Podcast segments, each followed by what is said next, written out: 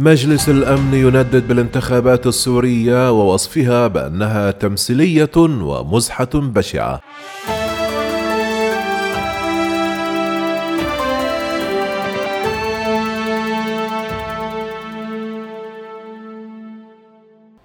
وصف ممثل المملكة المتحدة في مجلس الأمن التابع للأمم المتحدة الانتخابات الرئاسية السورية التي جرت يوم الأربعاء بتمثيلية ومزحة بشعة كما وصف أعضاء آخرون الاستطلاع بأنه باطل وإهانة للديمقراطية جاءت التصريحات في الوقت الذي أطلع فيه مبعوث الأمم المتحدة الخاص لسوريا جير بيترسون المجلس على آخر التطورات في البلاد.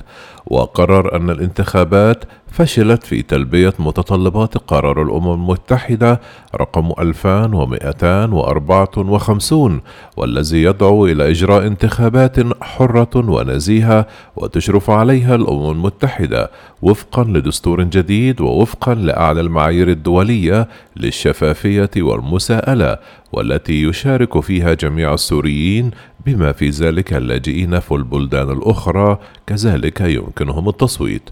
وقال بيترسون أن الأمم المتحدة ليست منخرطة في انتخابات يوم الأربعاء التي جرت على الأراضي السورية وليس لديها تفويض للقيام بذلك. وتواصل الأمم المتحدة التأكيد على أهمية التوصل إلى حل سياسي تفاوضي في سوريا. لتنفيذ القرار 2254 ويظل هذا هو السبيل الوحيد المستدام لإنهاء الصراع ومعاناة الشعب السوري.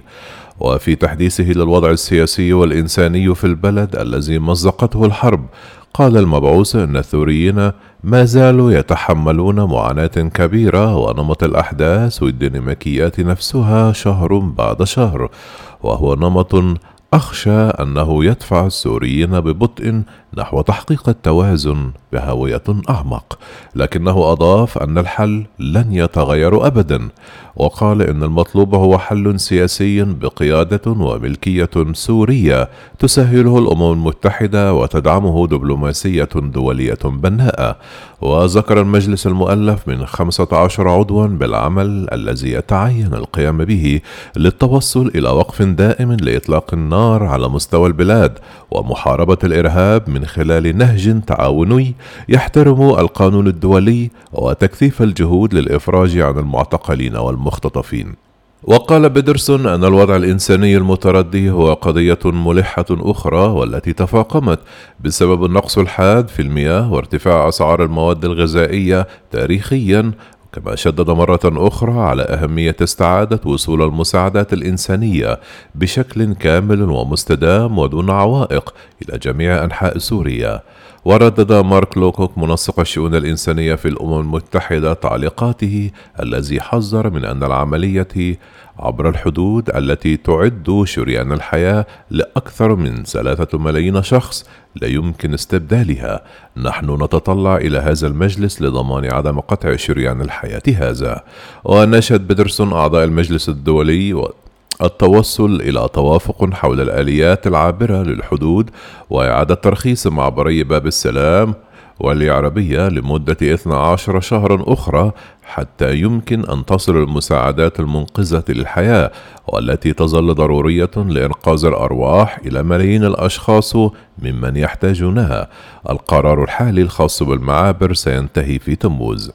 وقال بيدرسون أن الجهود مستمرة لعقد جلسة سادسة للهيئة المصغرة للجنة الدستورية السورية في جنيف بمجرد التوصل إلى تفاهم واضح.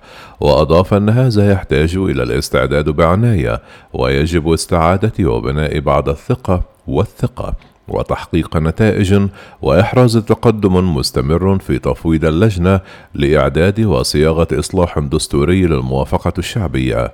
كما أضاف أن الدبلوماسية الدولية البناءة والشاملة بشأن سورية ضرورية حتى يتسنى لجميع أصحاب المصلحة الرئيسيين الذين لديهم النفوذ والسلطة لتعزيز التقدم نحو السلام في سوريا على أن يكونوا على طاولة واحدة.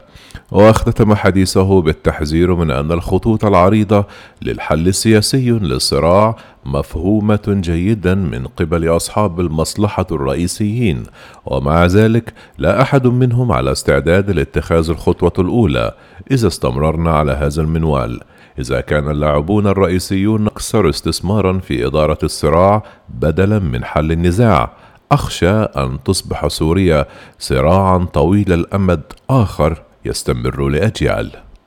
وبينما أدان مندوب روسيا في مجلس الأمن الانتقادات التي وجهت لانتخابات الأربعاء الرئاسية ووصفها بأنها استخفاف بالناخبين السوريين واتحد الأعضاء الآخرون في رفض الانتخابات.